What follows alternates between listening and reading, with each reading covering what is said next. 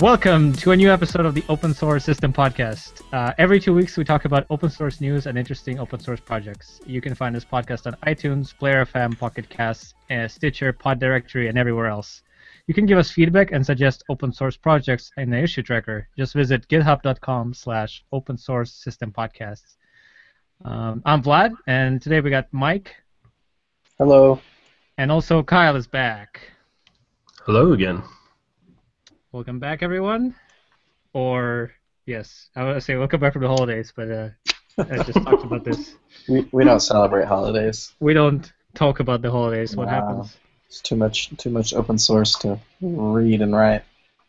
Yeah, so, we, I tried to schedule the podcast, but then I'm like, I'm going to use this app to schedule, and I'm going to give people times and just check check the times you're available, and then uh, it was just, it was not working. The open web failed me. Once again. Once again, I, nobody built an app that I could possibly use. Um, um, yeah, so while we were away, and uh, Apple released Swift. Uh, Swift is now open source. I believe we talked about uh, this strange thing where they said it's going to be open source soon, but no one knew any of the deadlines. And uh, I guess right before the year ended, they... They kept their promise and uh, open sourced uh, Swift. It's on GitHub slash Apple slash Swift. Yeah, at, at the buzzer, they uh, they did it. So um, I, I think I was giving them trouble about this. So uh, you know, good job, Swift. It's open source. They did. Yeah, it. I'm, I'm happy Apple listens to this podcast. Out of all the podcasts. They yeah, I, I'm I'm pretty sure that's exactly why they they you know say, okay, we just gotta pull the trigger. No more code cleanup. Uh, just just do it. Just release it. Yeah, yeah, they heard Kyle said, wait a minute, I didn't see Swift open source. And they're like, wait, we forgot to uh, to make the repo public. And that's what happened. Uh, so it's already got twenty-five thousand stars on GitHub. Uh, wow. It's also available at swift dot org. Um, and, uh, yeah, two hundred fifty contributors. I wonder if that's a sort of a good number for a programming language. two hundred fifty contributors. two hundred fifty contributors. Let's let's see. Rust has uh, twelve hundred. Holy so, moly! Almost uh, uh, thirteen hundred. So, but less stars. So I'm not sure. Well, how many employees are, are at uh, Mozilla? Around uh, one thousand, I think. Oh well, there you go. How many employees are at Apple? I don't know what you mean. Oh yeah, yeah, that's true. thirty thousand. thirty thousand that we know about. They have more contributors then. I mean, they have like thirty-one thousand commits. They can just have each employee do one commit. Yep. That would uh, totally be useful and uh, healthy for the project. Now, I noticed that they don't use uh, GitHub issues. Um, oh, yeah, they're, so. using, they're using Jira, right? Oh, really? Yeah. Oh, okay. Well, that's so Apple, you know, I know you're listening. Uh, use GitHub issues. You know, if you're if you're gonna open source on GitHub, just just go all in. I I always hate when they have like the issues in some other place. You know, so just do it. Yeah, yeah, I'm trying to find where you can file the bug, and you go to bugs dot swift dot org. Yeah, it's a it's a Jira instance, but then they also recommend that you also use the Apple bug reporter. So that seems a little confusing. Come up with a bunch of bugs, then I guess. Well, one thing that was surprising to me is uh, Linux is actually supported.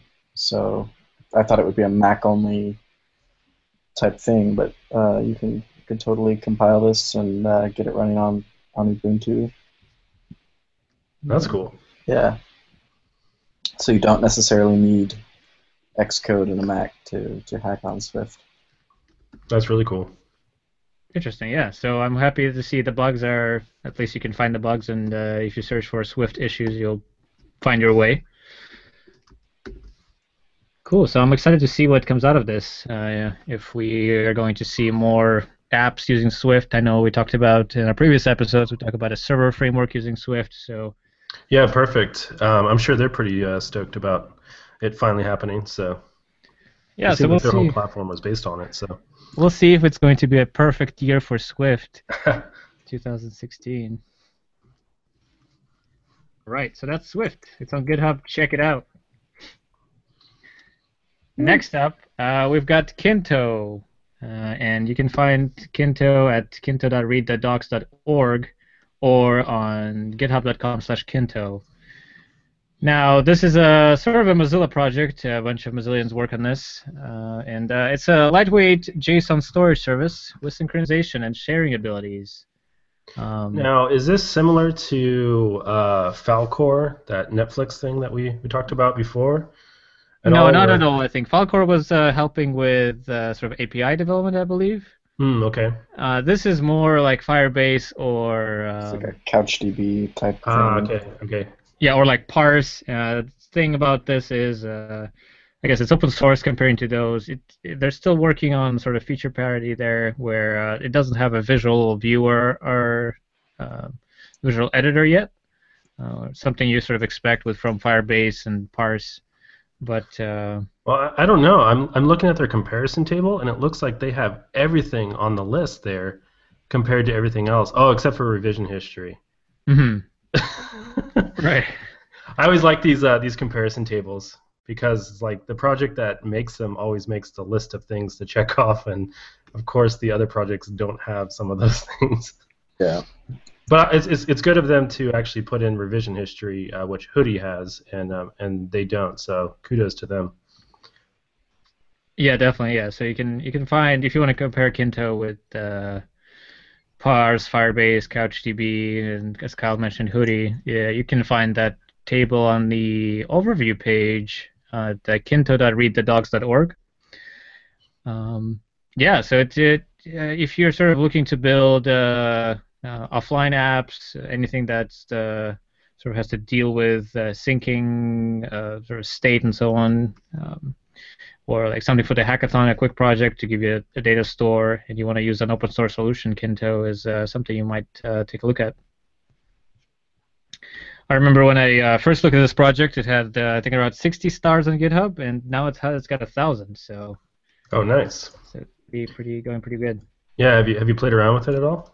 Uh, just a tiny bit. I saw a few yeah. demos and uh, sort of went to the docs and uh, tried it out there. But uh, yeah, something maybe for the next project where uh, maybe the next hackathon I work uh, on, uh, I'll go with this. Just go and try Kinto for the most part. Cool. Uh, the next thing is JxCore. Um, and so JxCore extends Node.js and it adds some additional features to it, uh, but specifically for developing mobile and embedded applications. Um, Using JavaScript and leveraging the Node ecosystem. So what what makes us better than Node? Honestly, why did they do this? I don't know. You know, like, I'm sure they have some reasons. Uh, it's it's it's kind of like a, I guess a, you can call it a fork of Node. Mm-hmm. Um, and so um, they've added a lot of interesting things. Um, so like it's um, it's multi-threaded, um, which is either like a really cool thing or a really really bad thing. Um, depending on uh, how you deal with concurrency issues. So, um, yeah, so, I mean, I don't, I don't know, I'm not too familiar with this project. I haven't really uh, dove deep into it. Um, I mean, it seems really interesting. It seems like um, they're, um, they're mostly gearing towards packaging apps, uh, specifically for mobile platforms, um, which I believe right now they support um, iOS and Android and pretty soon uh, Windows devices, uh, which is pretty cool. So I think they, I guess they, they worked on the support for different architectures and uh, so supporting for ARM and uh, uh, ARM, uh, different versions of ARM, and also they're planning to uh, planning to have Power seven, Power eight uh, architecture support. I'm not sure who's going to be publishing on that, but um, well, they they also support Windows X P, which is uh, you know yeah. uh, an interesting target. Yeah, X P Plus. So yeah, it's something to try out if sort of you had a if you ever had a question it's like, oh, what if can I make an Android app and use my favorite Node.js A P Is? Maybe JxCore. Um, it's on github dot com slash JxCore. Uh, it's something uh, something to try out. Yeah, it, it's kind of interesting on how um, they took Node.js and, and forked it um, as opposed to just you know building their own implementation, um, as we've seen others do. Um, with uh, you know JavaScript uh, engines, um, I think it's kind of cool. You know, it's uh, I, I guess instead of doing your your entire new thing, you know, like a, a Node.js uh, alternative, you you know, you just use the existing uh, existing things out there and just extend on it. What? I haven't quite figured it out, but I mean, it, so they say they've got support for uh, Chakra, Spider Monkey, and V eight. So I guess you can swap in or out. Different yeah, types. I have no idea how they do that. Which is which is potentially really interesting. Um, yeah, it seems like some kind of Frankenstein of of, of, of a project. I mean, I'm. I mean, I, I'm curious to just play around with it. Uh, I mean, some of the things that uh, they they describe that it can do, um, I mean, seems super powerful, but seems super super scary, you know. So I, it'd be, I'm curious to play around with it a lot more. I think I think that's a pretty good description of Frankenstein. Right? yeah, yeah, exactly. I want How to see powerful it. Powerful and scary. Yeah.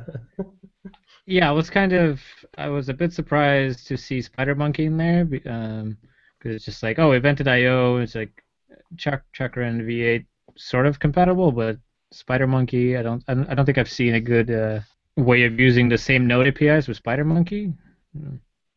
So uh, we'll see. I, definitely something to try out, and if you're interested in sort of all these weird node uh, implementations and projects, it's something to check out. Uh, it's still kind of a, a new project. Uh, it's version zero point three, and I believe it's were open source recently. So, well, I guess you know, like this would be like good for somebody who, you know, say you have a whole bunch of JavaScript that you want to run, but you're building like a native app, and you just need a, a good engine to run those. Um, I mean, would this be a good option for something like that? Could. That's that's what I think the use case is, right? The, the primary use case for it, like. Basically, just like open open the door for uh, for JavaScript code to run uh, in a more native way. I guess yes. something Could like be. that. Something. uh, uh, yeah, one thing I'm looking at here, the the current documentation is synchronized with Node zero point ten. So I wonder if uh, I wonder if they need to update that to support at least zero point twelve or four. Um, because uh, zero point ten is getting out of date, so something to uh, to look at. Totally. Although that is the most stable node, right? Isn't that what everything's still on? I mean, I mean, just like the most people, they they they they're uh, they're staying on node ten. It seems. Yeah, I recently moved all my stuff to node four, so pretty happy about that. Uh, still yeah, a few. Um, but, but you and I are cutting edge, though. So I'm you know. I'm still on point ten. So come on, Mike. In the future episode. Well, Mike, did you ever go to um, I O J S? No, never. No. No. I thought I I didn't know if that, if that was going to be a thing or not. And it kind of happened and went away. And good choice. Good choice. Yeah. Cool. All right. So that's uh, JxCore, and we'll have a link to it in our show notes. Next up, Mike. What is this? A personal music streaming server. So I don't know how to pronounce this, like uh, Koel or Kale or. Koel. Koel. It's uh, it, it it looks pretty cool. So this is like a, it's it's a streaming music server and a front end application. It's written in P H P. Um, it kind of looks a little bit like the U I looks a little bit like Spotify. Oh yeah. Uh, some of the recent Spotify designs. So you basically have your own personal music streamer, uh, music server, and it's got mobile clients and. Uh, desktop clients and uh, I don't. I guess it's it's web. So uh, yeah, it looks it looks pretty cool. Um, if you want to have your own setup and and serve your own M P threes that you totally paid for and did not pirate. Yeah, it's definitely something. Uh, I don't know what the state of the A P Is uh, is for. Uh... Spotify, Google Music, and so on, Apple Music, but uh, uh, maybe in the future you can sort of have this own server, but pipe in like Spotify uh, stuff into it. Um, yeah, I mean, one one cool thing is, you know, like the the U I, it's all built in web tech, so like if if you don't love, for example, Spotify's U I, like various redesigns, right? This is something you can hack and, and get it to do what you want. So, um, I don't know much P H P for the server-side stuff, but the front end is all just like Flexbox and, and modern JavaScript. So, yeah, I think they're using um, Laravel for the uh, the P H P side. That's the framework, and then uh, Vue for the uh, the front end. I really like how they say this one, you know, like a, a personal mu music streaming server that works. So, like, you know, like this one works as opposed to the other ones that don't work. Oh man. Yeah, I wonder. I wonder what the. I guess the, the developer was frustrated with all the previous attempts. It's like, okay, I'm gonna make one that works. Yeah, I know on some of the screenshots they show that uh, it works on desktop and mobile, on iPad and so on. So and and by the way, the you know whoever this developer is, that like I mean, or whoever's responsible for it, they're a really great designer. The mm-hmm. site, the app, everything is like well designed. Yeah, really slick. Yeah, so from the so from requirements uh, on installation uh, on your own server, you'll need uh, P H P, MySQL, or MariaDB, any uh, and a capable web server. And uh, modern browser, and the installation looks pretty simple. Uh, so what it does, uh, it scans for music. Instead of uploading music, it uh, will uh, scan a readable directory on your server, and uh, yeah, and you just point it at a media path, and it will scan it and add a bunch of songs. So it's it's pretty good in terms of that. Uh, if you have a, a V P S or something with a bunch of space, why not use it for music or something? Yeah, and I noticed too their issue tractor has a lot of uh, um, you know easy help wanted tagged issues. So if you're looking for uh, a nice P H P and uh, uh, Vue JavaScript framework uh, application to jump into and, and contribute to, this would be a good one. Yeah, definitely something to show off. Uh, maybe like if you send a pull request to this project and say, hey, I implemented this feature to this awesome self-hosted music player. Uh, Uh, it's got five thousand stars on GitHub, and uh, yeah, it's it's doing pretty well. Um, so that's uh, we'll have a link to uh, to it in our show notes, but you can find out github dot com slash Phanankoel, P H A N A N slash K O E L. Um, definitely pronouncing these things is a hardest thing here. Yeah, I think he, he named it Koel because it's the name, or it, it, quote, it's because it's the name of the freaking bird that sings nonstop near my place. Mm-hmm. Yeah, I would rather, I don't know, call it uh, something like music-player. Notify or something. Yeah. Notify. That's that's why you don't work in marketing, Vlad. Yeah. uh, oh well, R D O shut down, so why not use R D O? Uh, there you go. Wait, R D O shut down? Uh, soon, I think. Yeah, R D O's toast. Wow. Well, it's a good thing I always talk with Spotify, huh? Yeah. Yeah, it's. I think it seems to be. Uh, you can just go and download your active collection and do go somewhere with that collection. Oh, interesting. Go straight to to Koel. Good. Import your music into Koel. Yeah. See, that that would be a great feature to uh, to implement on this project if you're listening. Okay.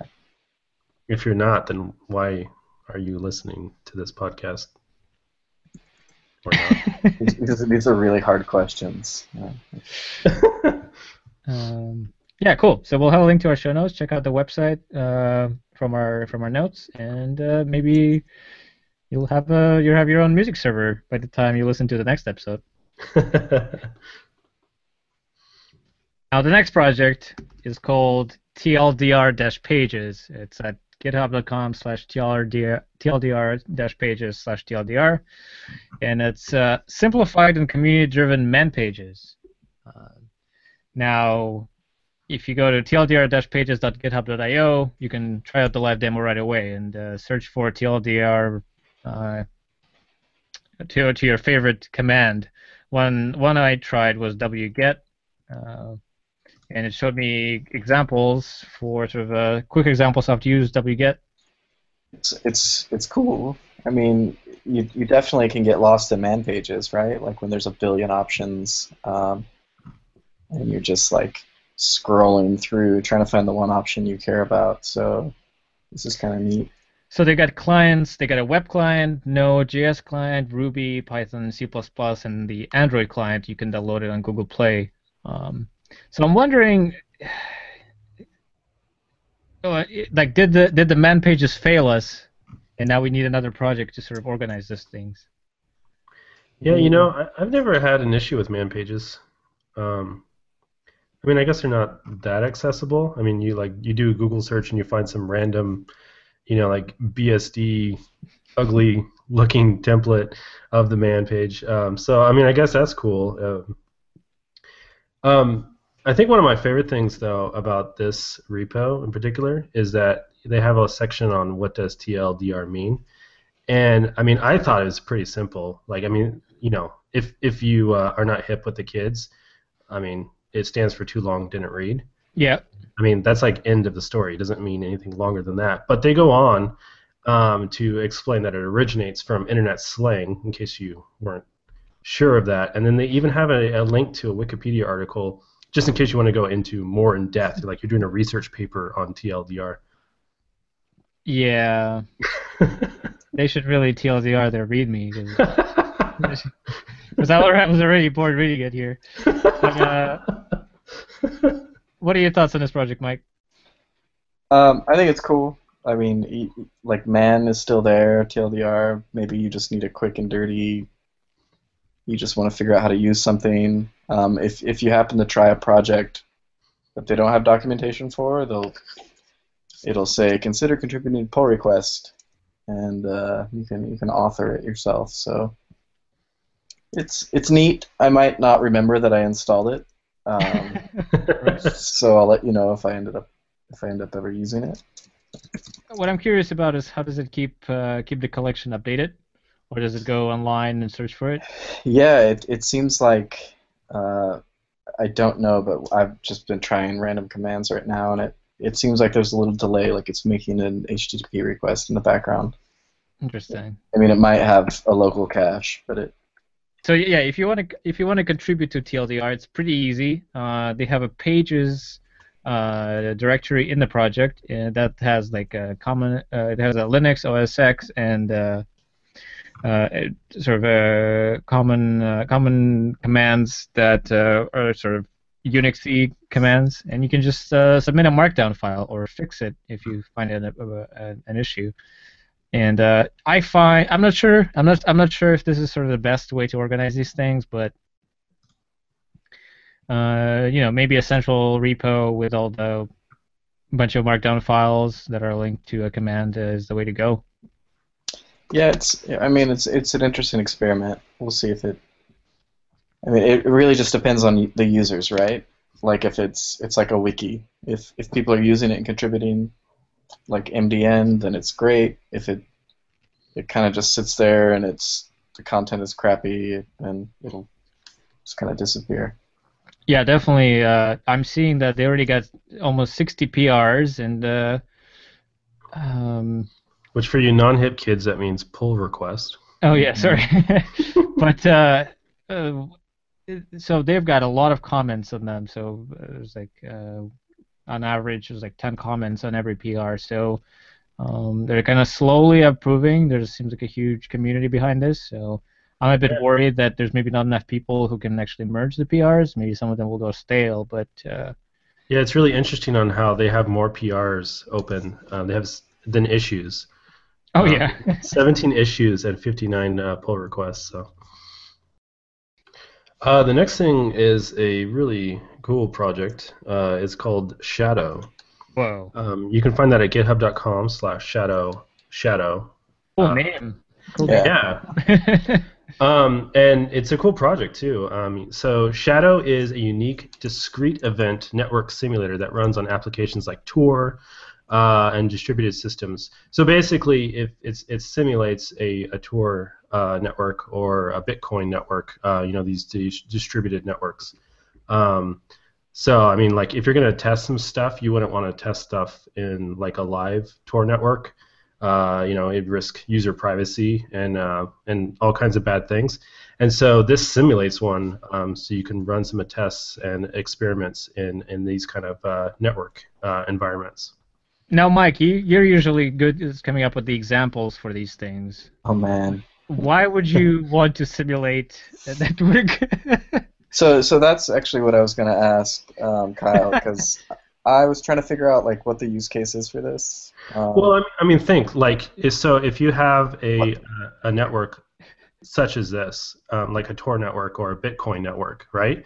Like you're developing, you, you, you're doing, you're running things on on it. You wouldn't want to, um, you know, introduce things to that network that co that affects the actual one, because the network itself is self-staining, right? It's it's based on all the nodes together. There's not like a single central place that controls everything. So as soon as you introduce something to the live network, then you're altering it. So it's it's really hard to test that way. And so using simulating it, uh, you can run experiments and tests um, on that network without affecting it. So you can do you know proper research on it. Right. So it's more of a more of a research project, and the, they, there's a huge white paper about this. Um, Let me just check if it's huge or not. Yeah, it's pretty huge. Uh, let's see. Let's just scroll the white paper a bit. But uh, the, the goal of the white paper is to sort of check, uh, uh, test out new design proposals uh, of improving the Tor network and adjusting it. Um, so it seems like uh, if you want to understand and uh, sort of uh, evolve these Tor networks, is this is a project. Uh, um, I'm really happy with the, the site they built for this. Um, It's like the site is uh, sort of mentions all the instructions, all the, has all the download buttons, and uh, um, they also mentioned that a Shadow works with Tor and Bitcoin, mm-hmm. and it's easy for beginners to get started with this. So if sort of you want to understand how Tor works and sort of analyze some of the stuff that's going on in that network, um, definitely a cool project to check out. Yeah, I see. Uh, on, the, on their page, they kind of have a, a group of people who are using Shadow, and it's it looks like it's all universities, um, and then the Naval Research Lab. So who knows what they're doing? Playing a, a big game of Battleship. Dis distributed uh, torpedoes. Torpedoes. That's pretty good. um, Cool. Yeah. So if uh, it, if you start running Shadow, it will run at one hundred percent C P U. It's uh, so watch out for that. It's continuously processing and simulating events as fast as possible. Uh, but it's it's definitely something sort of if you want to visualize uh, if it's how the Tor network looks like, I would definitely suggest this. Um, and yeah, it's uh, it's got uh, eight contributors and plenty of commits and two stars on GitHub. So if you're interested in uh, these discrete event network simulations, that's something for you. Oh, Kyle, what's our next thing? I know you like to talk about pixel art. Yeah, I, I do like pixel art. Uh, so I don't know how to say it. I guess Aseprite. Aseprite. Aseprite. Probably, yeah. If if if I if I was making a sprite. Oh, uh, Aseprite. No. Sprite. Yeah, I think. I think I the goal know. is the goal is to because it's a sprite editor. Oh, actually, on the homepage here, it actually has how to say it, which I, I encourage every um, every if you're listening and you manage a project, say how to say it because we you know mangle up every single name that we say on this show. Um, yeah, actually, I don't I don't even know how to say that. Aseprite. I don't. I don't get it. Oh, um, you can click on it, and it has the audio. Here we go. It's Aseprite. Okay. Yeah. Listen to it. Well, anyways, um, so it's an animated sprite editor and pixel pixel art tool. Um, so maybe I just I just don't know how to speak. Maybe that's the problem. Um, so it, it's just a it's a tool for generating um, pixel art and and animating it. And so like you can do like onion skin and create uh, frames for your pixel art and make really cool pixel animations. Um, and so it, it's just a really cool uh, cool program if you're if you're really into pixel art um, and, and animations or games um, that look like uh, you know they're from the nineties. Yeah, it looks yeah. If you watch the video, it looks really really professional. Yeah, the video is awesome. And what I love about the U I is that the U I itself is like eight bit. Yeah. I mean, you might as well, you know, you got to feel motivated, you got to feel inspired, you know. It's like I'm going to make Inspired. a sprite editor and I'm going to the U I is going to be sprites as well. That's it's amazing. Uh, one thing I saw uh, with this project is you can download it. Uh, I'm not sure what you call that kind of software is that you have to pay to download, but you can build it uh, yourself for free. Oh, interesting. So it's kind of buildware? I don't know what you want to call it. uh, donationware. Hmm. Well, with donationware, I assume you you can say zero dollars, but with this yeah. uh, build yourself ware, um, yeah, something to look at. Uh, but yeah, it's it's it's also on Steam in the, in the Greenlight program, so you can vote up on Greenlight. Um, oh, nice. That's cool. And uh, yeah, so you get a Steam key if you buy it on uh, on the site, or you can just uh, build it yourself, and there's plenty of instructions how to build it. And uh, it's got the Photoshop level interface, so you can organize your layers, animate things like Flash, and uh, uh, tag certain frames, and yeah, maybe make uh, even make simple GIFs with those sprites. Yeah, I saw that too. Like they have like you can create sprite sheets. Um, And I thought it was cool they had that data recovery thing. So, you know, if you're working on something and the whole thing crashes for whatever reason, um, it keeps a, a backup so you can recover those uh, that that work. So that's that's a pretty nice feature. Lots of uh, C plus plus, C. Oh yeah, we should mention that. Objective C. Lots of C's. Seems like oh. they just used every type of uh, every flavor of C. Yeah, Objective C plus plus, and then GitHub thinks there's some Mathematica, but it's really. Not. It's like an Objective C dot M file or something like that. One thing I heard about this project is it's a very well organized uh, C plus plus project. Oh. So uh, if you're looking into seeing how C plus plus software works and uh, structured, uh, or want to contribute to it, uh, this is something. Uh, uh, you know, besides making sprites, you can uh, make software and help help this project. Yeah, with uh, three hundred issues, um, they certainly can use some help too. You can uh, load and save sequences in P N G and GIF formats, and the other sort of uh, sketchy formats like B M P. so, so sketchy. So sketchy B M P. Not not P C X though. That that one P C X and T G A are pretty good formats. Yeah. So uh, the next one is the freegeoip. Um, Ah, yeah. Oh, yeah. This is a project by an individual called uh, Fiorix from, from Toronto, Canada. Um, Do we know somebody from uh, Toronto? Nope. Nope. Um, and uh, yeah, it's it's a uh, it's a server you can you can get running. Uh, it's it's it's kind of interesting. It has it has its own data set. Um, but it seems to be configurable, so you can pump it, you know, load it with your own data. Um, but yeah, it's it's basically a server that provides an A P I that you can look up I P addresses and get geolocation coordinates. Yeah, it seems to be like the cool thing for uh, getting the location, uh, getting a location. What do you call them? Location A P I server running. It's written in Go. Uh, it's also also has a website, free geoip dot net, and um, yeah, so you you you start up the Go server, get your own data set. Um, yeah, I, I actually I tried it on my I P. Yeah. Um, and it got pretty close to my house, but not my house. So, you know, if you're planning on using this to murder me by geolocating my I P. Just be careful, because you'll Just probably get the wrong house. Keep using it. That's it's the right one. uh, yeah, uh, pretty cool. Have Have you ever Have you guys ever felt the need to know where your visitors are coming from? No. I mean, uh, yeah, it's it's a little it's it's borderline creepy, you know. Like, um, I mean, I. I was having some trouble be beyond just uh, satisfying curiosity, like finding like you know some applicable reasons you would you would use this. Um, but I mean, it seems just kind of like curious of like you know where's this person, where's this I P located? Yeah, I mean it's it's definitely useful for I guess uh, analytics type stuff. Mm-hmm. Like understanding where your audience is and, and where your users are coming from, that can be useful for, I don't know, if you're trying to focus where your localization and internationalization efforts should be prioritized. Um, but I don't really work on any apps like that, so...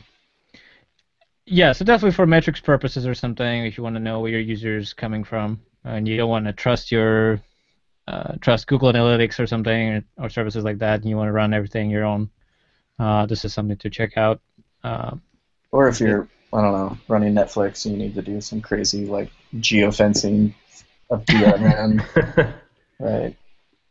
Yeah, so uh, this project is, it's got two thousand stars on GitHub. Um, it's one hundred percent, well, eighty-three percent Go. There's a bit of H T M L, but uh, most of it is Go. And uh, yeah, um, check it out. And it's also, it's got a donate button here. So if you want to, if you use this project a lot, always good to donate to developers and uh, help them out.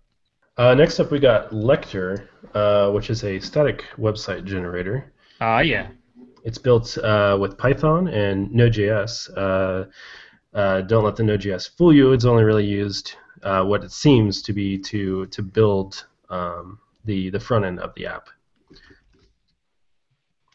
What's interesting um, is uh, this project is by Armin by Armin and with a last name. He's got a last name. Check it out. Uh, but uh, what's cool though, he it's the same person who made Flask, the the the micro framework for Python. Um, yeah, not not just flat like Flash, Jinja, uh, Works. I don't know how to pronounce that. Like all these really popular Python H T T P libraries and framework. Yeah, that's stuff. Why I've added this project to our yeah. to our list to talk about, is because uh, it seems like uh, this this thing's gonna be popular um, in the Python world. It's it's kind of interesting because it's at first when I saw it I was like, oh neat, another static site generator, but it's it's a little bit different because it's a static C M S, right? So you can you can use this admin interface, and it's it looks a little bit like, you know, a differently styled WordPress. You're editing the the content, et cetera, and you save it, but everything gets saved to a flat like flat files. There's no database involved. Um, That I'm I'm actually curious to see what's going on the, under the hood. I want to go back and check this out. Yeah, and uh, the website itself uh, is open source and built with this framework. So uh, there's definitely, besides the website, there's like several examples of this already being used. Uh, there's a whole showcase section, um, and it seems like uh, from from what I've seen, like people try using static site generators to actually do this thing, where sort of cheating, have like a like a fake C M S on top of it, maybe. So this is maybe it solves a good problem. Yeah, I mean, I guess you're just doing like file I O, right? That's your your C M S, but uh, I mean, seems super portable, right? If you need to move your stuff from one host to the other, you just rsync your your whole C M S. Right. Yeah. So one of the first features they mention is the, you can deploy it anywhere. Uh, builds out, as you mentioned, to static H T M L, deploy it to GitHub pages, S three, whatever you want. Uh, prom they promise uh, Linux O S ten and Windows support, and uh, one hundred percent file-based, flat file database. Um, there's a plugin system, which is would be cool, and uh, obviously a Python A P I um, to uh, give you more uh, more things to work on. Yeah, they had a pretty interesting stack. Um, so they have uh, what they call a minimal desktop app uh, that they're using Electron uh, to to build that with. Um, but they're also using uh, Babel, Webpack, uh, React, and less. Um, so it's uh, that's where all I guess all the Node.js stuff comes in. Is uh, it's building the uh, the front end.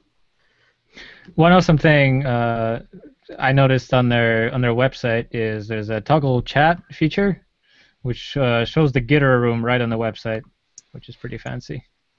Toggle chat. Let's do it. Let's hop in and say hello. Oh, I have to log in, but uh, uh, um, forget that. That's really cool, and it's a three clause B S D B S D license. Um, um, And uh, yeah, check it out. It's already got uh, twelve hundred stars on GitHub, and uh, pl plenty more to come, I'm sure.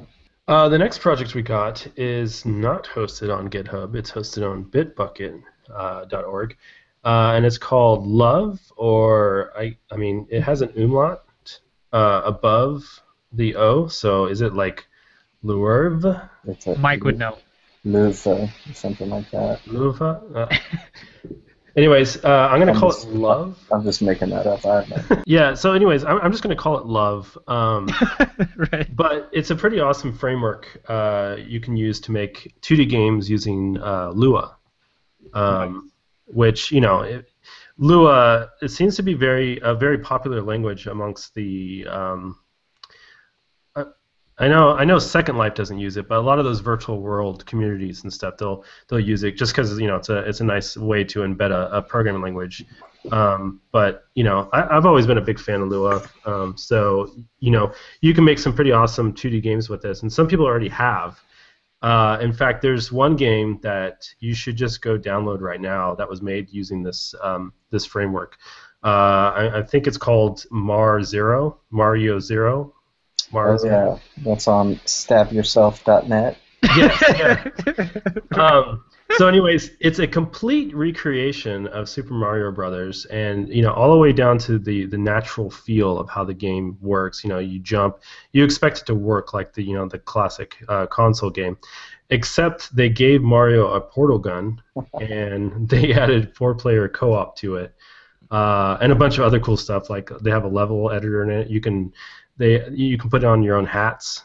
Um, which is, you know, very necessary because you, yeah. you know the the Mario hat gets pretty old. You you definitely want to have your own hat. Uh, but anyways, that game was created with this, and that game is awesome. So yeah, the game itself is also open source, so that's that's awesome to know that. Um, and uh, yeah, it's so this Löve is an awesome framework. You can make, as Kyle mentioned, two D games. Uh, works on all major platforms, even works on Android and iOS, which is uh, great too if you want to deploy your game elsewhere. And I think I don't know if maybe maybe this is a good contender if you want to learn Lua and uh, you're more about like shipping projects. Uh, then uh, you know make a game in Lua and uh, learn Lua that way. Plenty of uh, sort of really simple looking examples. Uh, And plenty of sort of open source examples that you can sort of tweak and remix and, uh, and join the community. Yeah, and it seems to be like a full, you know, full robust game framework too. Um, you know, mouse, physics, audio, graphics, touch, math, video. They have all the all the libraries in there necessary to to help you make a full, you know, full featured game. You don't need to do all these other go hunting around and stuff. It seems to be all all included. Now, now that I uh, sort of uh, talk more about this project, I'm really excited actually to to try it out. Yeah, it, it's it's fun too, and so like you know, if you're just playing around with it, um, I, I encourage you to run it without loading in a game at all, just so you can see the super toast. Interesting. Which they, they have a, a really fun uh, screen when there's no game, so you should check it out. One thing that's also good about this is it's it's, it's freely it's uh, you can use it freely for commercial purposes with no limitations. So uh, um, yeah, it's totally free. It's on Bitbucket uh, slash Rude slash Löve, and uh, yeah, it's got six uh, hundred watchers on GitHub, and uh, on who? Sorry, six hundred watchers on Bitbucket. Kyle? Uh, it's got three pull requests, six, uh, sixty issues, and uh, plenty of downloads. So cool. It looks like most of the source is written in C plus plus. Yeah, but it, the framework itself, but you write the games in Lua, right? Yeah, definitely. Right. Yeah, and, and the, the A P I is, is super simple, uh, you know, to access. It's it's it's very well laid out, and I mean, like literally a few lines of code can get you uh, some some pretty advanced uh, high level stuff in, into a game already. So it's pretty cool. Nice. Next up, we've got Fling O S. Uh, GitHub dot com slash Fling O S. Uh, it's an educational operating system written in C Sharp. Uh, and uh, it's a, a great stepping stone from high to low level development. It's also available at fling O S dot co dot U K. Um, and yeah, I wonder sort of what's the sort of purpose of this project? Is it just to sort of just to learn how, how you build well, an O S? I mean, how how often have you wanted to learn how to build your own O S? Like all you know, the some time. Days. Yeah. What is it, Mike? All the time. Yep. Yeah, so you know, if if you don't know anything about building your own operating system, then and you know, and you want to, you want to, of course, uh, then yeah, this this is definitely the project for you. yeah, so they started this project in February two thousand fourteen. Um, they got a roadmap, uh, sort of all the supporting like U S B and all the crazy stuff. Um, and they're also looking, I think you can apply for internships to uh, to work on this O S for the summer of two thousand sixteen.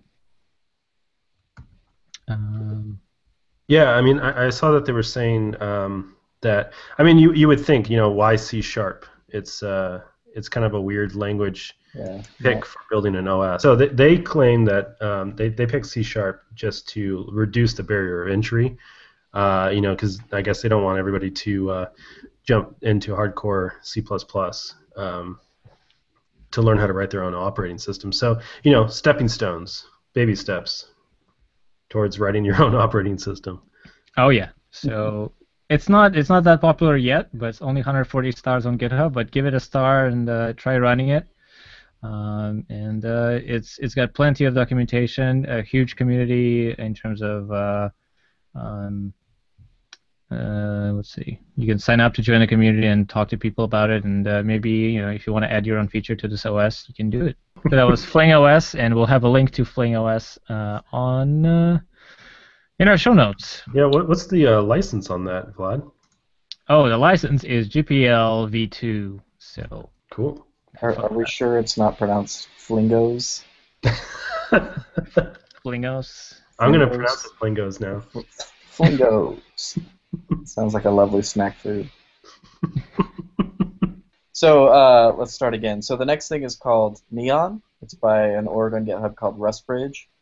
Um, and you can kind of guess what the purpose is. Um, so this, uh, Dave Herman actually wrote a blog post about this, I don't know, a week or two ago, um, describing this work that he's been hacking on. Um, and the idea is to create a bridge between Rust and Node.js, so you can create Rust native components for Node. Um, and it abstracts over all that stuff for you. And it seems like a lot of people are really excited about this. Just in, I don't know, a couple weeks, it's gotten six hundred stars. Um, have you looked at this, Kyle? Yeah, I'm actually one of those stars and one of those people that are really excited about this.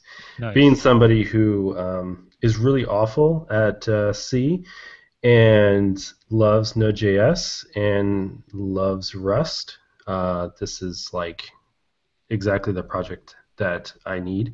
Uh, so like previously, you know, you would use uh, a foreign function interface, um, and there's you know a module on um, on N P M uh, specifically for for doing that, uh, and where you know you you kind of do some hacky things to your Rust code to export some functions. Um, Like you add this no mangle, uh, I don't know what they call it, um, but any, anyways, you, you add some you add some hacky stuff to tell uh, uh, the compiler to not um, do some funny things with it, so you can, you know, access it with this foreign function interface, and it's it, it works, but you know it's it's not so great. But this one uh, is it seems way better. Um, Uh, it's it's actually kind of cool too. So like you can you can install this uh, Neon uh, dash C L I package, uh, and then you can run Neon new to generate uh, a skeleton project. So uh, the, the documentation on this project is, is pretty lacking. There's there's no guides.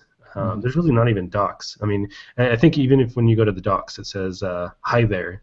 Uh, That's awesome. So, I mean, I maybe I'm just not understanding what I'm supposed to do, but um, anyways, so when you when you install the program and you generate the skeleton project, that's probably more useful. Um, but it, it's super cool because basically you just write some Rust code uh, using Neon, and you call this uh, register module macro in Rust, and from that point on, you just say Neon build, and that will build uh, the Node native add-on, and you just require it like any other Node module and use it. Uh, and so you're using, you, you know, your Rust code from within Node.js. So I mean, that's that's exactly what I've been looking for, and so I think this project is is my favorite as far as this podcast is concerned. Nice. This is, this is a this is an awesome project. Yeah. So once you install the C L I, uh, it will generate a project skeleton for you. So at least uh, sort of gives you a thing to run straight away and uh, try it out. Uh, things to quick notes is uh, to know is uh, you need Node before or later for this, and Rust one point five or later. Um, and on O S ten, you'll need O S ten ten point seven or later, and also Xcode. So, uh, so but uh, it's it's a fresh project, as Mike mentioned four months ago. But there's plenty of uh, sort of excitement about this, and uh, yeah, it will. Uh, Neon will protect all the, all the handles to the JavaScript heap, and uh, even uh, when they're they're allocated on the Rust stack. And uh, yeah, so it it seems to be uh, something. If you if you wanted to speed up certain points, uh, parts of your application in in JavaScript, you know, why not try and move sort of log certain logic to Rust and uh, use it there. Yeah, it sure beats writing it in C plus plus. So I mean, that's just me. Unless you're a C plus plus developer, then you're probably like, you know, cursing at me right now. But um, I mean, if if you're like me and you're just this lowly, not very smart JavaScript developer, not to say all of them are, but I certainly am, uh, then this, you know, using Rust makes uh, makes doing that low-level stuff a ton easier. Uh, it's it's really nice. Yep. So um, we'll we'll have a link to uh, RustBridge. Uh, you can go to github dot com slash RustBridge, and there's already several projects there uh, that have to do with the abstracting the uh, the Node J S modules. Yeah, I'm kind of curious about the organization itself, because I mean, it seems to be set up that you know this Rust to Node J S bridge is just the first of of many different platforms that they're uh, they're going to do. Um, you know, maybe we'll see bridges to other languages. Uh, in this similar fashion. All right, that's all we've got for this podcast. Kyle, where can people where can people find you to ask you about open source? And well, I, I know I usually forget to tell people this, so this time I, I wrote it down. Uh, let me find it here. You're um, digging through. Okay, here it is. Um, digging through literal pile of papers. No, I wrote it down, so I wouldn't forget this time. Okay. You know? Okay. Um, so you can follow me at. Uh, E F A five six capital B. No, wait. That's my email password? um, okay, well, we'll have a... Let, let me get back to you on, on what when I find it, okay? Excellent. Okay, and Mike, what about you? uh, you, you can follow me on Twitter at Mike Taylor, M I K E T A Y L R. Um, also, Mike Taylor dot com, same spelling. Uh, Or you can just Google Mike Taylor and click on any of those links. They're all me. Excellent. Okay, and I'm Vlad. You can find me at V F dot I O. And uh, yeah, check our check out our, our organization on GitHub. And if you want to suggest a project, uh, an open source project uh, for us to mention on the podcast, uh, you can do it so by opening an issue. Uh, thanks for listening to uh, to this episode of the Open Source System Podcast, and we'll be back in the next couple of weeks.